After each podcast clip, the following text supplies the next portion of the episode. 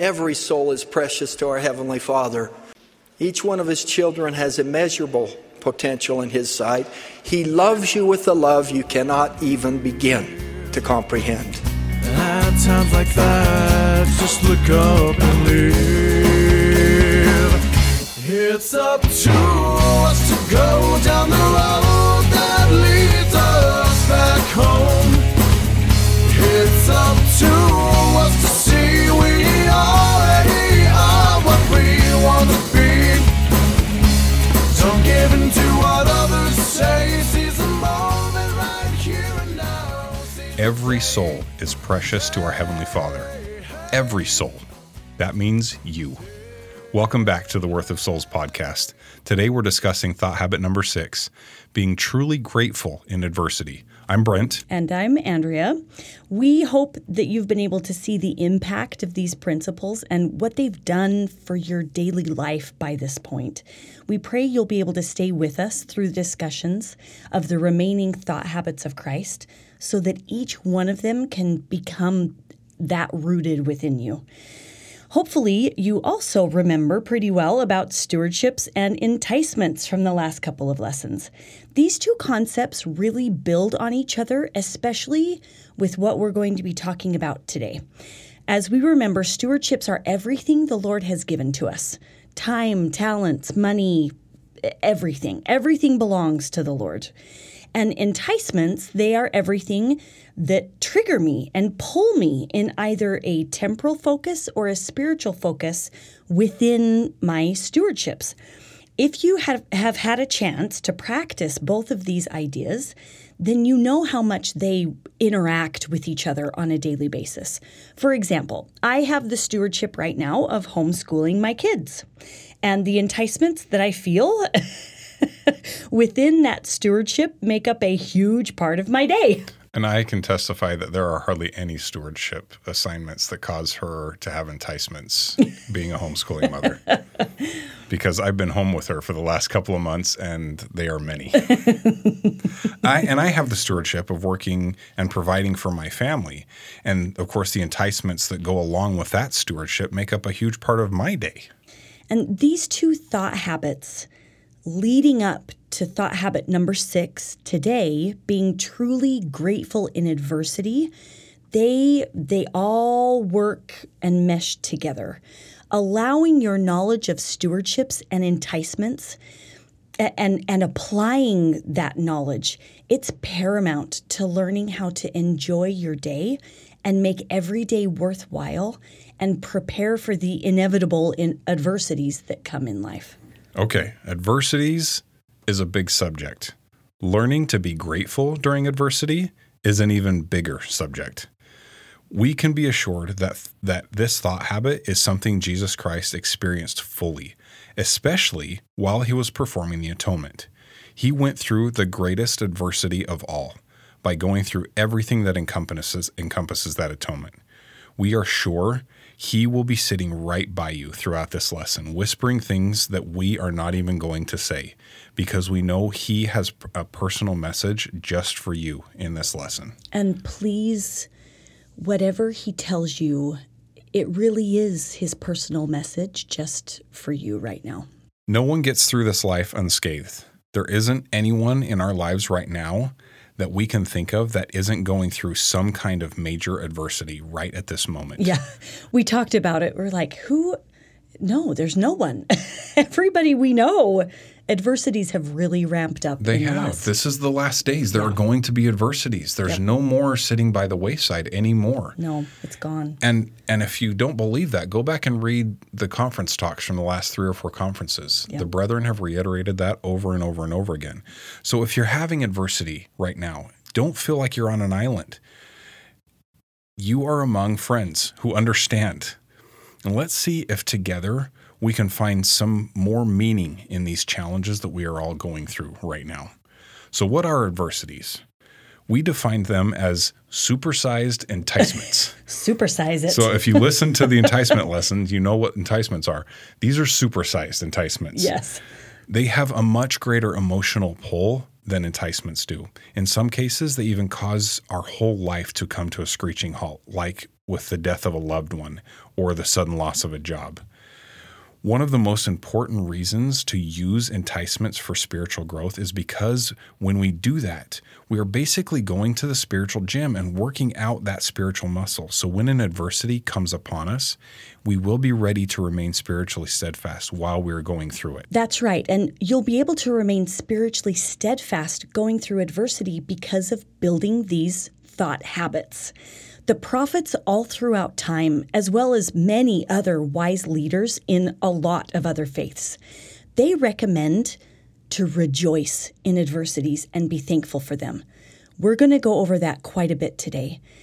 But we can't do that if we first don't learn to see all things spiritually. When we use the enticements around us for spiritual growth every day, then when the big supersized enticements of adversity come along, you have habits created in order to really handle the hard things because of the companionship you've created with Jesus Christ. And you're prepared to be able to see the adversity the way that he sees it. And if you aren't using the daily enticements around you for spiritual growth, guaranteed when adversities come, it's really easy to fall quickly into darkness. In the first lesson that we gave, we talked about Nephi on the ship, and we brought up several examples of really hard things that come up in life. Do you remember some of those? Like the I R S garnishing your paycheck, your father committing suicide, growing up in an abusive home, going to therapy to try to understand how to break chains, your son calling you from jail, or your mother telling you she has cancer.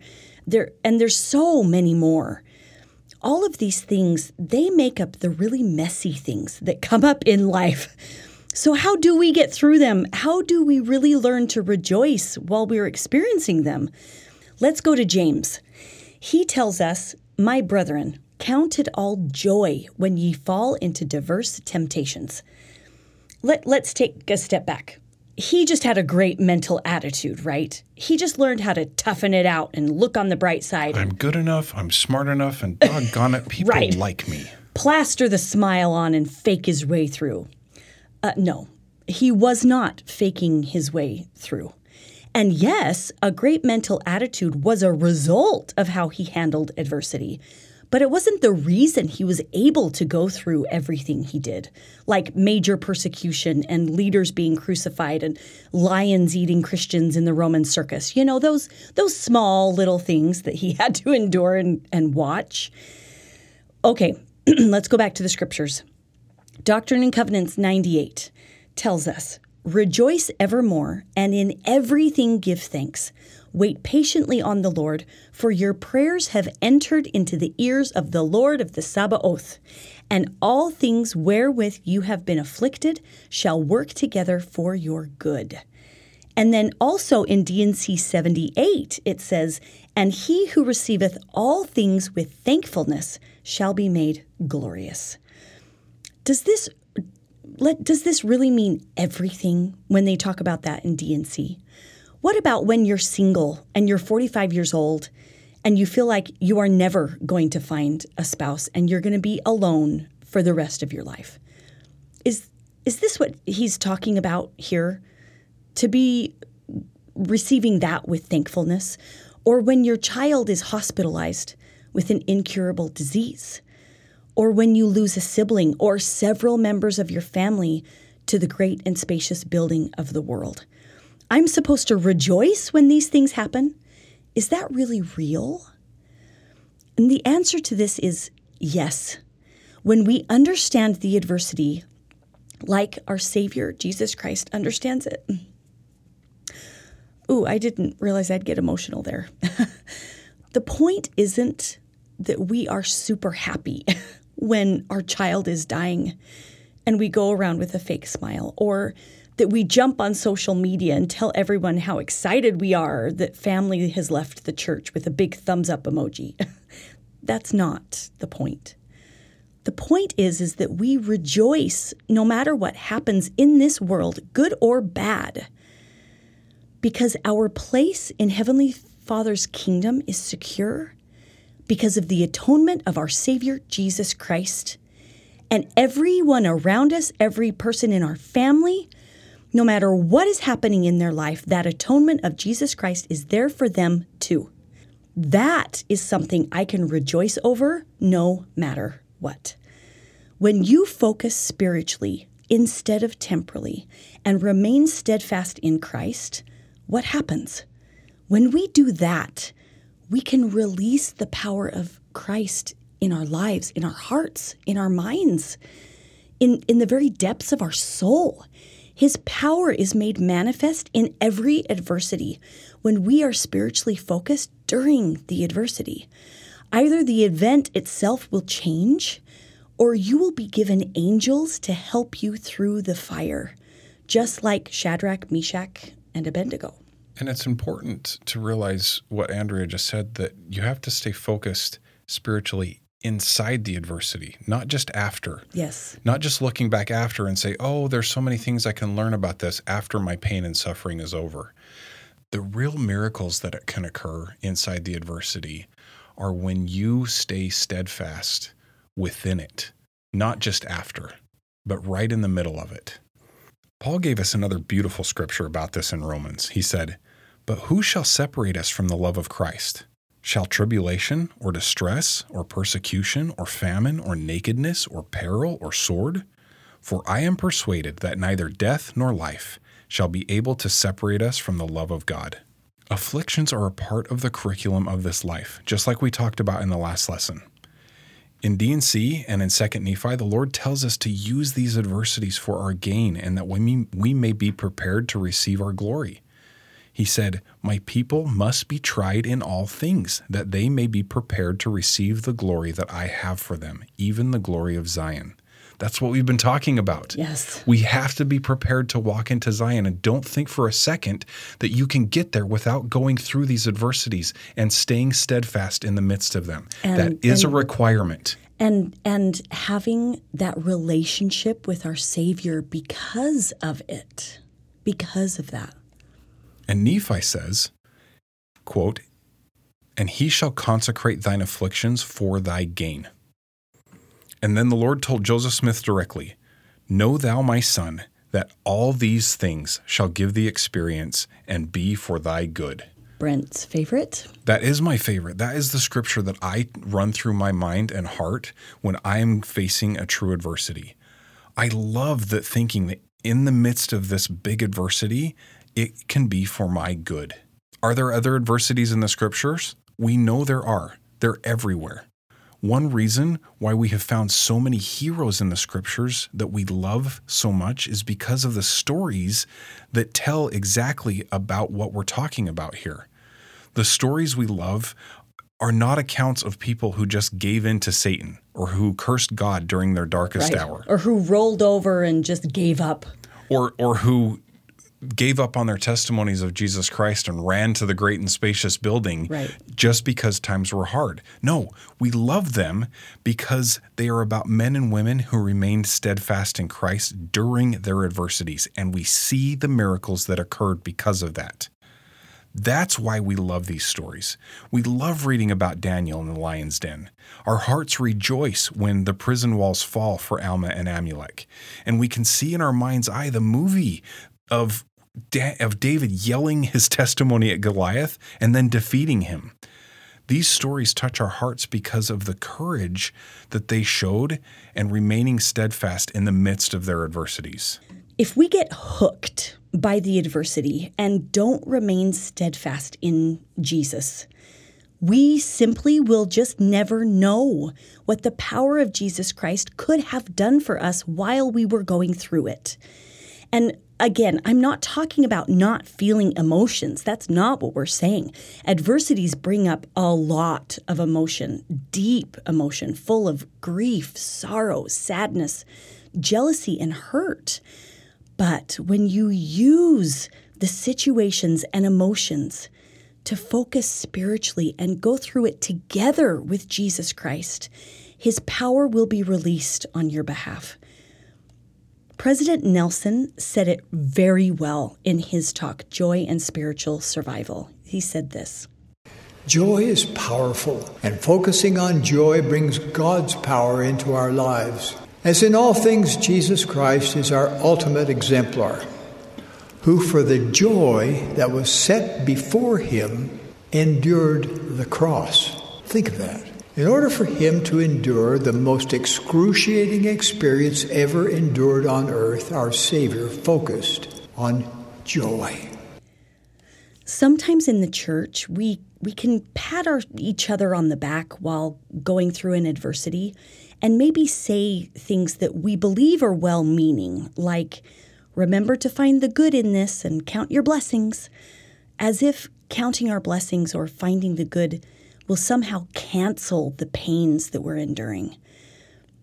I, what I love about what President Nelson said about the Savior is that the joy he was feeling did not cancel his pain, but the joy he felt made the pain worthwhile. Some friends of ours, Ilya and Katie, they have been through some major adversities in the last couple of years. We wanted to share their story with you to see how it could help. Ilya has always struggled with kidney issues, and they worried at some point that he was going to have to have a transplant. At the same time as starting a new business, living on their savings, moving to a trailer to live for free so Ilya could keep working on that business, those are big adversities in and of themselves. On top of all of that, his kidney health just kept declining and getting worse. We asked Katie to tell us in her words, and she told us this. This is how she expressed their story. It got to the point in October of twenty nineteen that the specialist told us if he continued deteriorating at this rate, he would need a transplant by May of twenty twenty. I did not want him to be, have to do a transplant. I believe in the body's ability to heal itself, and I also really believe in God's miracles, and I just knew that a major surgery and then a lifetime of immunosuppression was not what we wanted as our first option. I just wanted God to heal him, honestly. So I invited hundreds of our friends and family to fast and pray for a miracle with us. I just knew that God would heal his kidneys. Months went by, and we went back for Ilya's kidney appointment, and his kidney function had stayed exactly the same. God had not healed Ilya, and I was so angry. But I learned a lot about humility from my husband that day. He told me, I just have a feeling that a kidney transplant is an important part of my path. And for some reason, it will be really important to the person who is donating the kidney. I was even more angry. I felt like he was just giving up, choosing the easy way, that he didn't want to do the hard work of having faith in something miraculous. I was so wrong. It took me some time to completely surrender my will, but eventually I did. I surrendered to whatever experiences were coming, even if transplant killed him. That one was really hard. I surrendered my will so much that I even said yes to selling everything and moving into a thirty-six foot travel trailer. I was homeschooling five kids from that travel trailer while making money to provide for our family and actually really loving life. twenty twenty was the best year of my life. After I surrendered my will completely, God showed up for me in big ways. He taught me to daily, hourly, every minute return my focus to Him. I just kept hearing, I single to my glory. I single to my glory. I was being tutored on how to do the most mundane things with an eye single to God's glory. Change diapers, scrub toilets, make breakfast, pay the bills. Everything became a way to praise God and keep my eye focused on Him. He was actually preparing me for the hardest year of my life. In late twenty twenty, we learned it was time to prepare for transplant. So we started the process.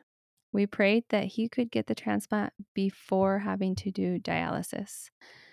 But alas, the process to get approved for transplant took so long that we ended up having to start dialysis in early twenty twenty-one. It was dialysis that you do from home, and he would hook into it each night, and then it would basically filter his blood while he was asleep. It was horrible. Absolutely horrible. It kept us up all night long, and it didn't really work, and he just felt awful. We had a lot of E R visits because of imbalanced electrolytes, which I don't know if you know this, but too much potassium can stop your heart, and not enough can do other problems, but he was having too much. Ilya felt terrible all of the time, and somehow he was trying to still launch this company and get us out of the trailer. I tried every day to keep my eye focused on God, and luckily it was a habit by this time. In May of twenty twenty-one, we were really worn out. We were weary, really down to our bones. Like maybe we were just being held together by duct tape and, of course, Jesus. But we got the good news that he was officially approved for transplant. On June fourth, a friend told me that her brother had passed away and they had his organs to donate. They wanted to see if Ilya was a match. It was about a one in one hundred thousand chance, but he did end up being a match. They also donated to a man who needed lungs. The transplant team said that they had never seen two directed donations from one donor match. It was such a small chance, like maybe one in quadrillion. They had never seen this, and they said maybe this has never actually happened in the history of transplant. But they both matched, and both had successful surgeries, and both men are doing well today. I knew it had come full circle when my friend told me, "This was so important to our family. Thank you so much for being willing to receive this." Because of the way her brother had died tragically, they needed to see a miracle from God. They needed something that was so big that they had no choice but to understand it was God sending them a message. Ilya knew a year and a half earlier that it would be important for the donor, and it absolutely was. I am so grateful he was willing to receive that experience.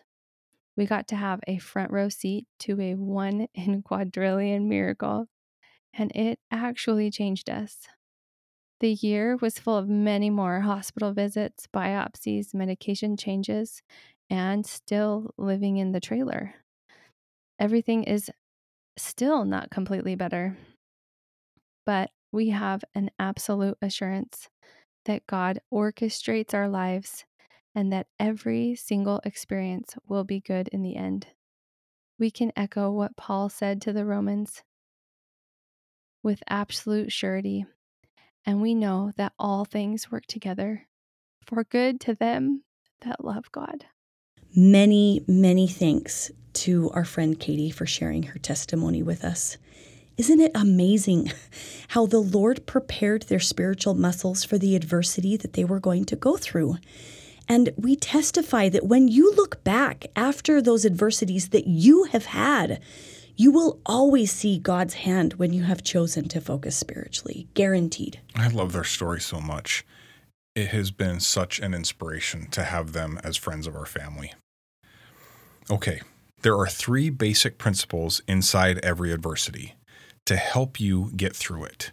Katie and Ilya, as well as hundreds of other saints, have witnessed the power of these basic principles in helping them to get through an adversity.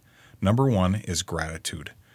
When we thank Him in the middle of an adversity, we can remain spiritually focused.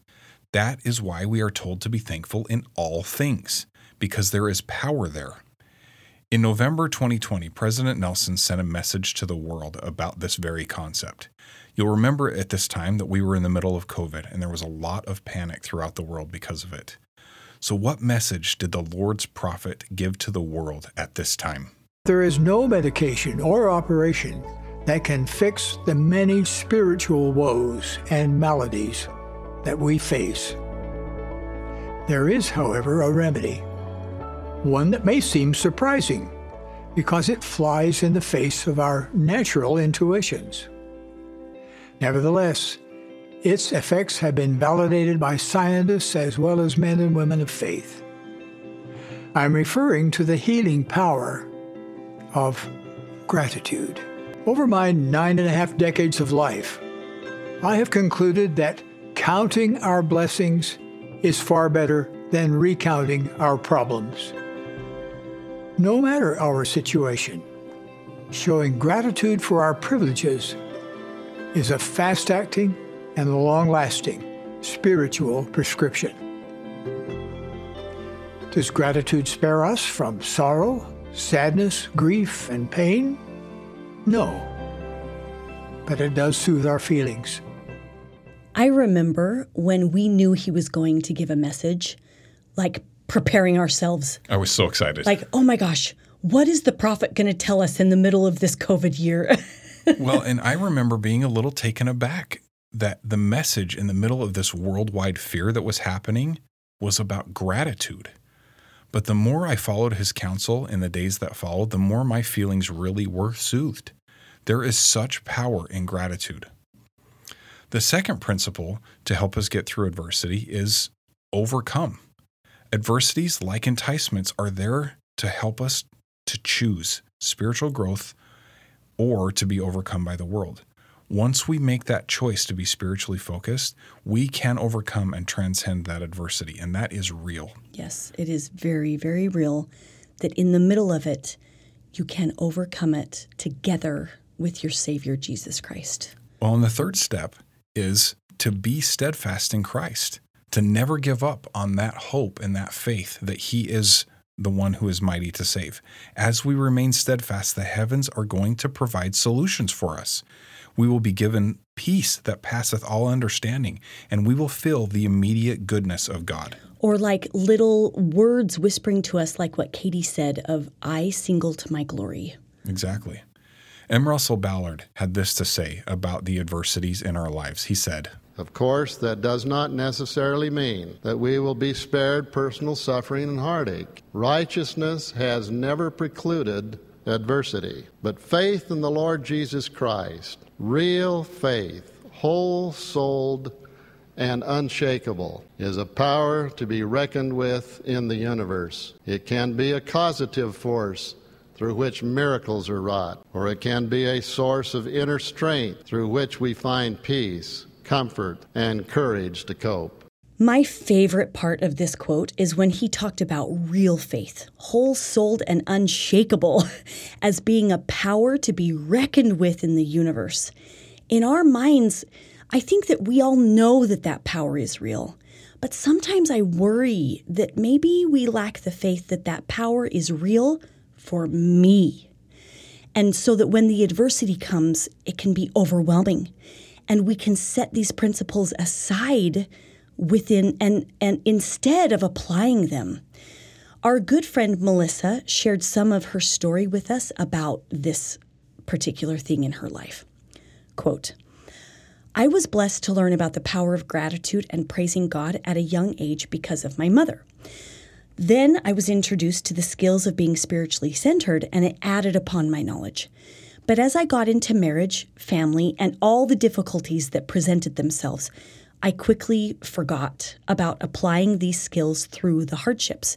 We went through years of financial heartache and business problems, and then the partner in our business was very dishonest and cheated us out of a lot of money.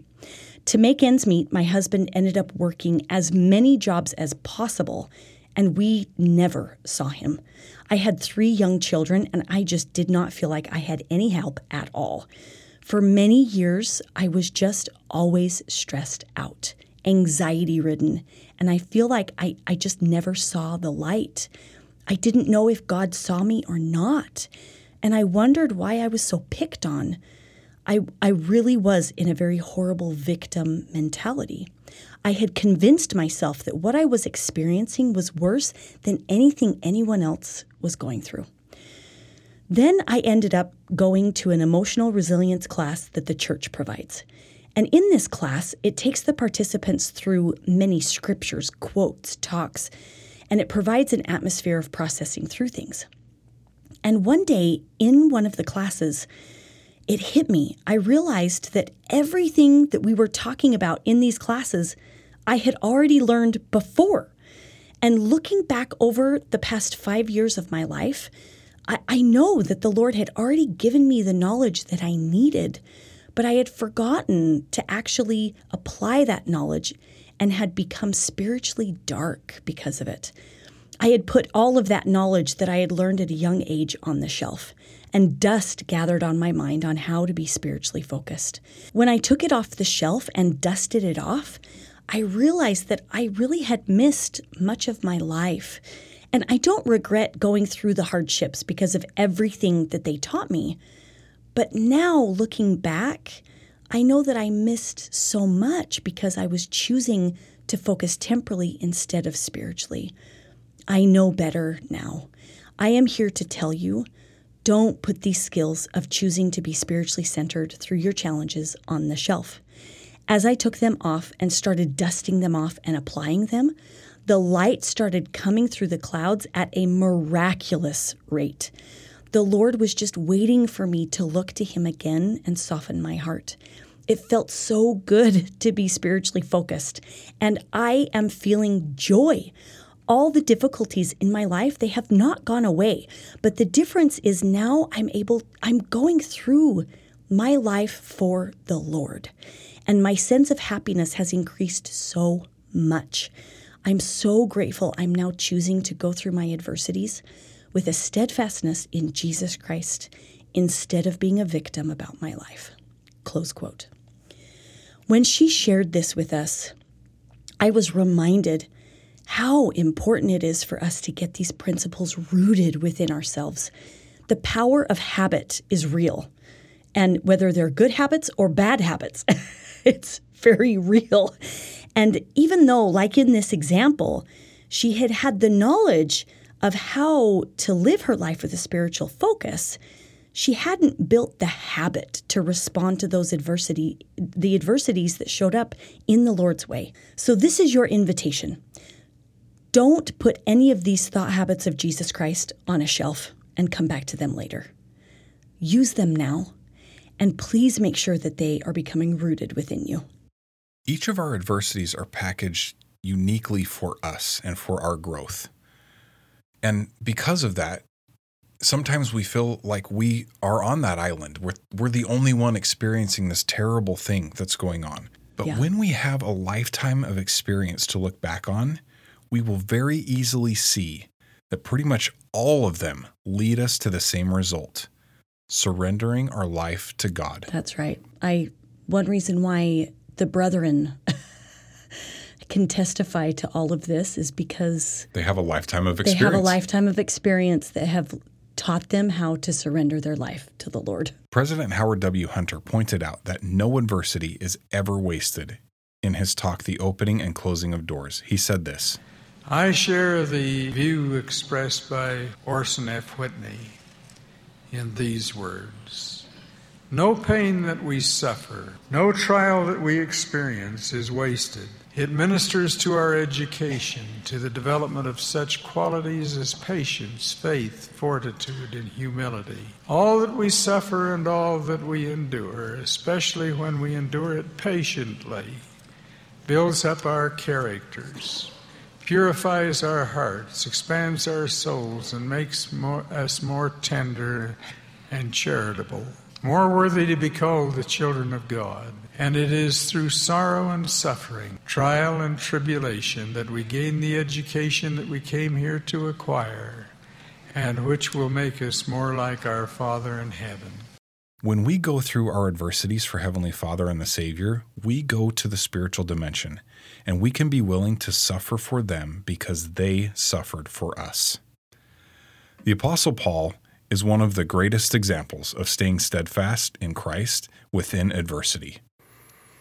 But what kind of adversities did he go through? Probably, oh, probably know, not very many. Not let's, very many. Let's look at. Small let's look at a couple things.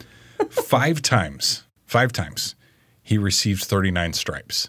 And if you remember, forty was a death sentence. Three times he was beaten with rods. He was stoned once. Have you ever been stoned? Yeah. I haven't yeah, ever been stoned. I don't want to live that program for sure.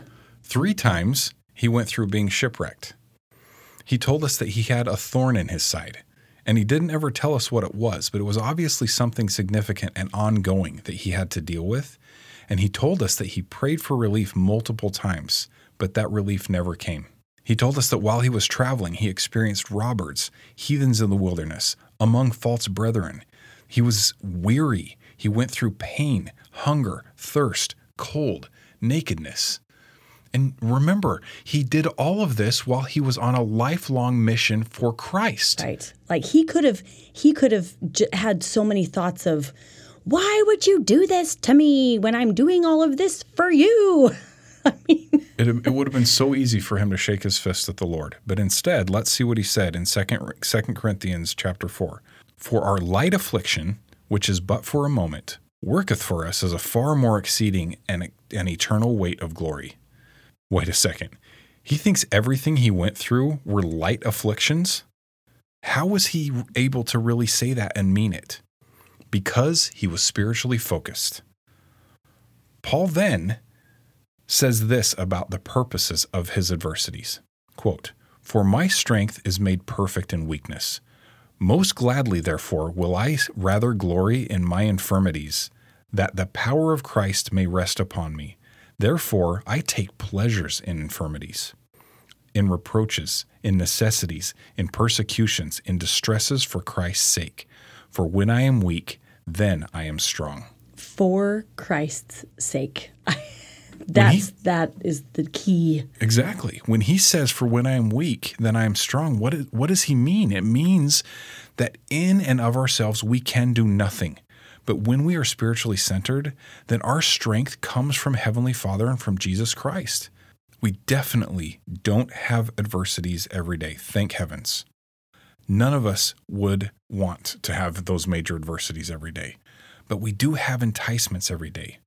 The world is designed for that.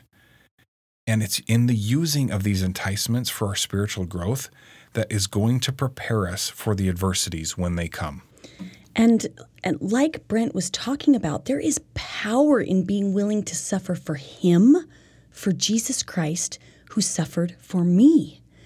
The reality of the type of pain and suffering that we go through when we're going through tragic adversities is very deep.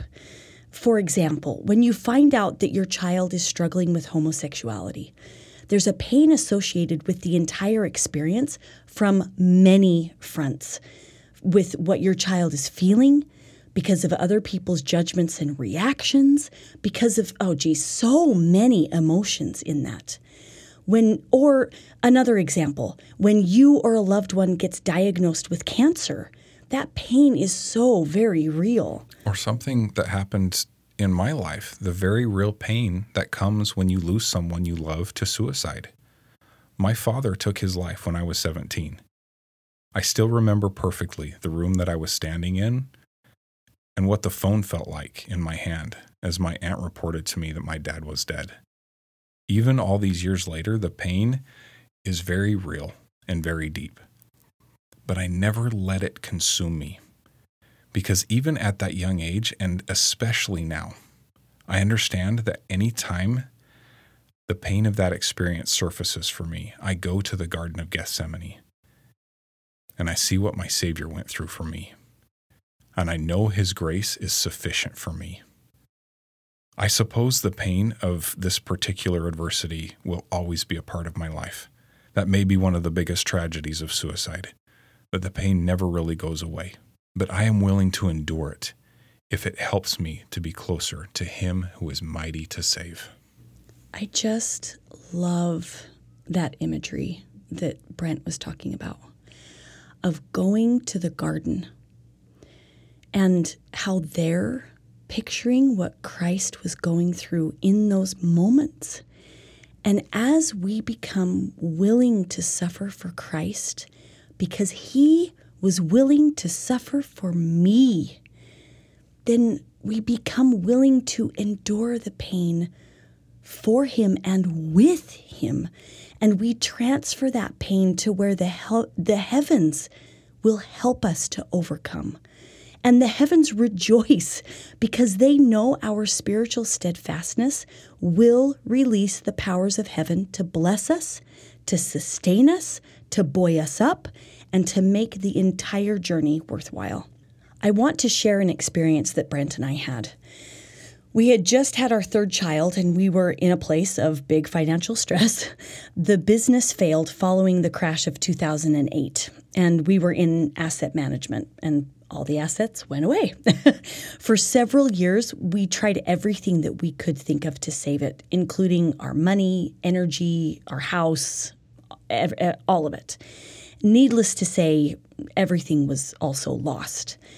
We kept waiting for things to get better, and it just never did. Our credit was shot. We were doing everything we could to just keep the lights on and buy diapers, and nothing was working for our benefit is what it felt like.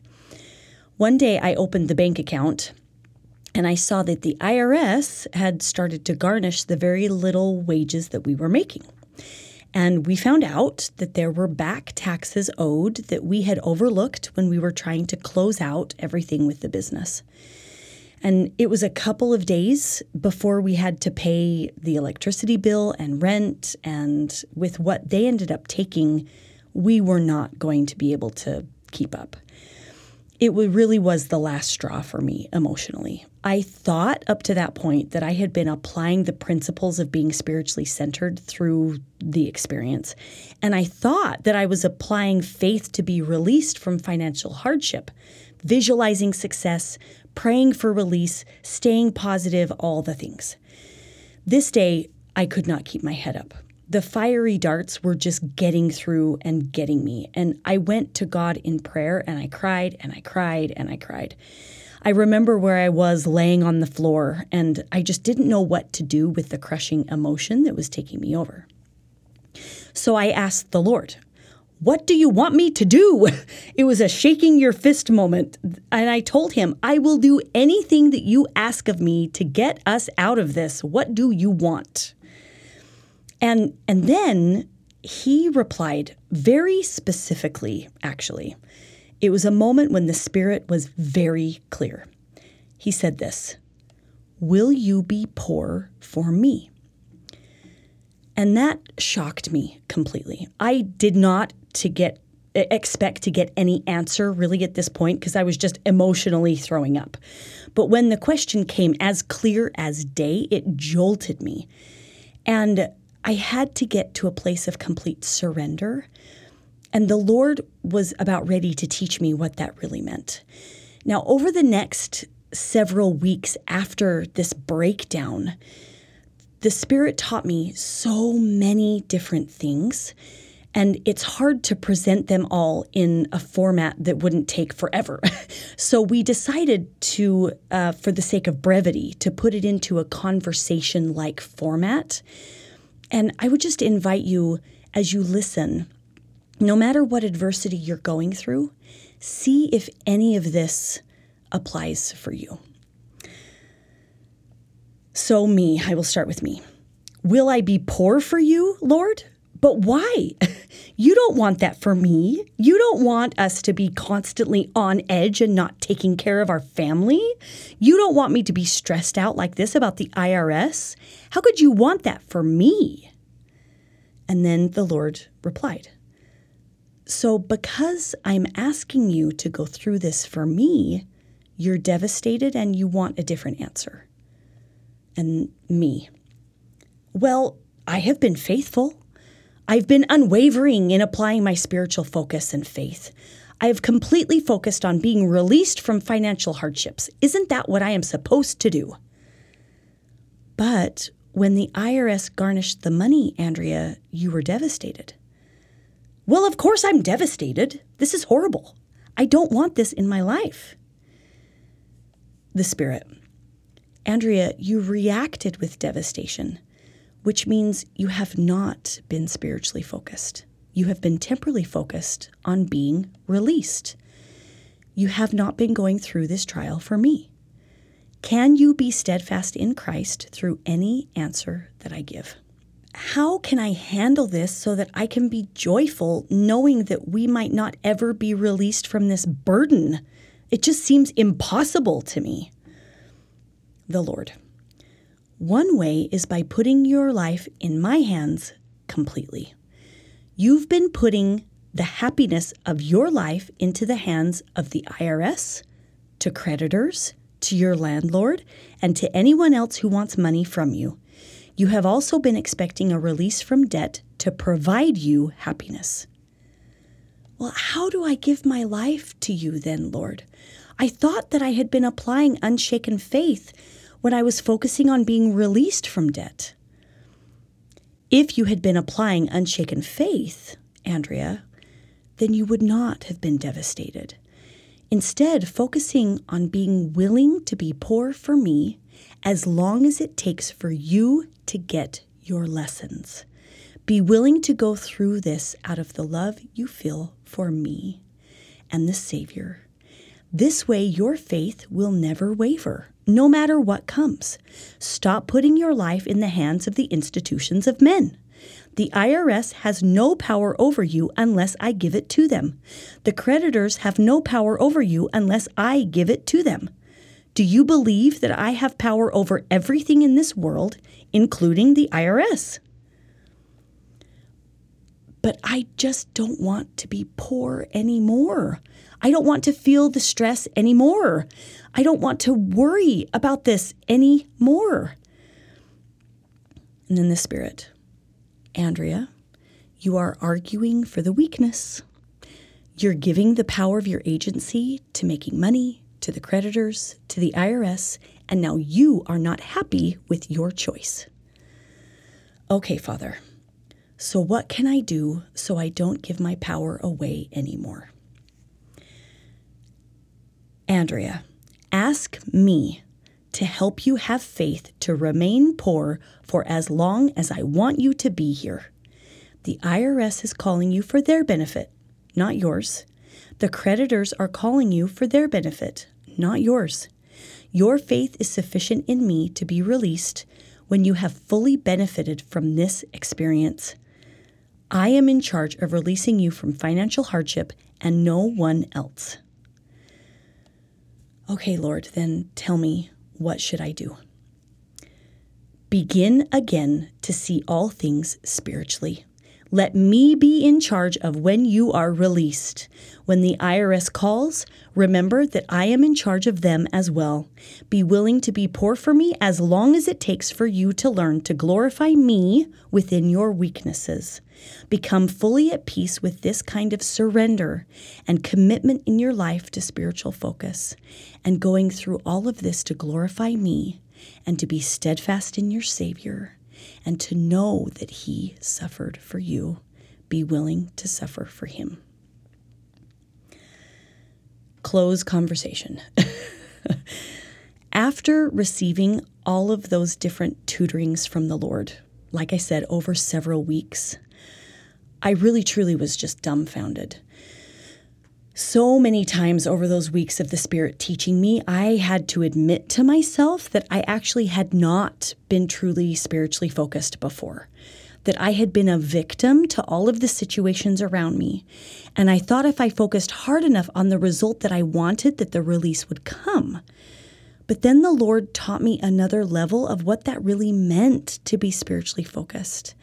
And was I willing to go through this Abrahamic trial for him? I really had to humble myself quite a bit. And I came to realize that I really was giving my power away to the I R S, to credit agencies, to not knowing where the next paycheck would come from, to all of the other things. And the Spirit taught me as I was being humbled that I had been putting my life in the hands of men and not in the hands of God. And switching that, and by telling the Lord that I would go through this for him, I was putting my life back into his hands. Well, and I also remember how I had to humble myself as well, and to know, to come to myself that I would be willing to be poor for Heavenly Father. After Andrea shared these experiences with me, we had to come to that reality that really maybe God did want us to be poor. And if that's what he was asking us to do, then we would be willing to go through it for him. And it took me a while of humbling myself. But when when I really started giving my stress to the Lord and glorifying Heavenly Father, no matter what was showing up, it was amazing how much he lifted the stress from my body. The financial hardship, it did not stop immediately. But we truly started living in gratitude for everything that the Lord had placed in our paths, including everything it meant with being poor. And I remember saying to myself things like, okay, Lord, I'm willing to go through this for thee as long as you want me to. Or I'd say things like, Lord, I praise thee that the creditors are calling me. This is for their benefit, not mine. I can talk to them because of my love for you. We finally got to the point in our hearts that we were okay being in that situation as long as necessary. And we found peace inside of our fire. Then the miracle came. We were introduced to someone who was a specialist in dealing with our specific circumstances. He already had a very good relationship with the department at the I R S that we needed to work with. And he helped get us, he helped our garnishments to stop, and he worked with us on a settlement with them and has been keeping us above board ever since. It truly was a miracle, the way the Lord found someone that knew exactly what we needed to help us. And then I was introduced to someone in our ward that actually ended up getting us a job, getting me a job yeah. that put us on the path to it financial recovery. It was a huge healing financially for us. And there were so many different connections that happened once we truly put our lives in God's hands. And he set us on a completely different path that ended up leading to financial freedom. We had been in a place where we found joy in the midst of that hardship, and truly I can testify that the power of Christ was released on our behalf. Adversities are big. They are a huge part of our life. Like we said at the beginning, everyone in our life is going through some kind of adversity right now. But the power of Jesus Christ really is manifested during any adversity. We hope you felt his love for you throughout this lesson and had tender mercy moments with something that he whispered to you, whatever your adversity might be right now. Okay, let's look at Alma's process for change for adversities. The seed we are inviting you to plant is that the power of Jesus Christ can be manifested in my adversities. So first, we're going to awake and arouse our faculties to see as Christ sees. The list of scriptures and talks that we have provided for this lesson are just beautiful. Please take some time to include them into your personal study. So many of them include stories from the prophets that have gone through tremendous adversities in their lives. You are among the brightest the Lord has ever sent to this earth. You walk with the prophets when you are spiritually focused during your adversities. Second, exercise a particle of faith to think as Christ thinks. If you are not going through any particular big adversity right now, then just remember that using stewardships and enticements, that's your training ground to exercise your spiritual muscles to prepare you for when adversities come. And practice remaining steadfast through the enticements of the day and feel the difference of how the power of praise and prayer can keep that shield of faith up. If you are going through a big adversity right now, we just want to reach through the microphone and hug you. We love you. We love you. Stay in the boat.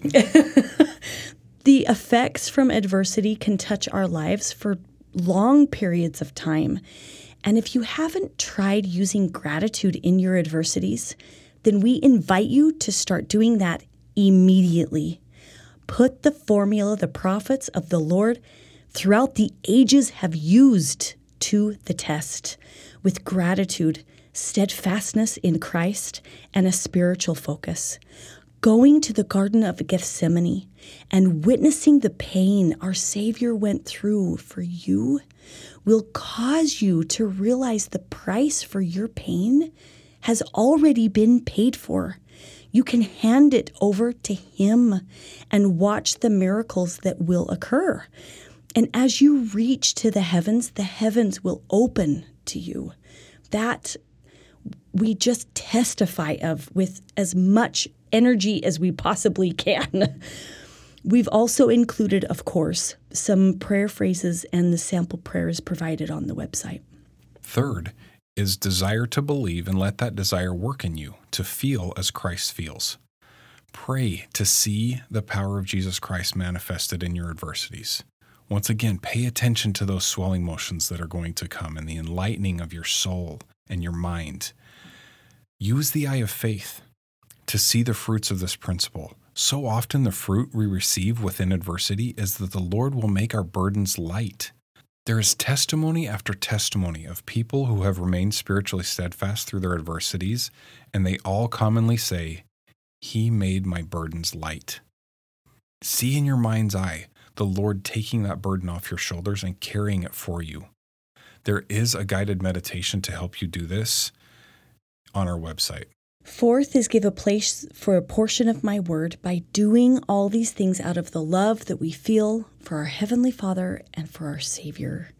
Search, ponder, and pray over the next few days because of your love for Him.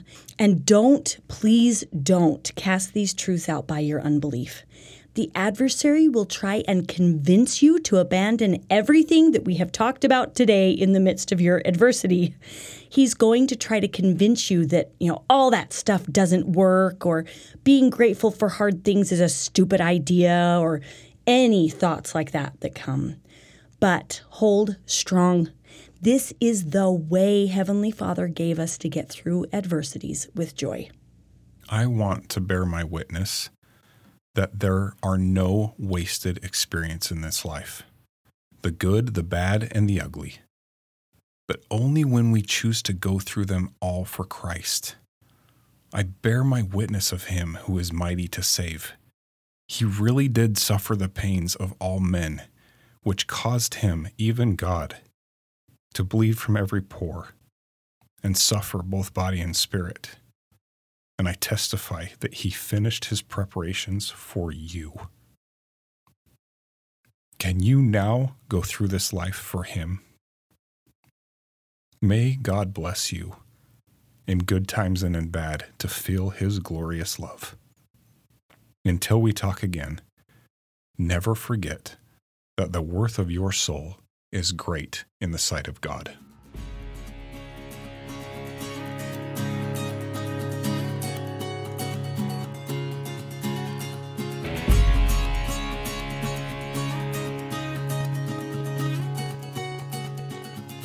The Worth of Souls podcast is not an official publication of The Church of Jesus Christ of Latter Day Saints. If you have any questions about the doctrines discussed here, please visit the Church's official website for clarification.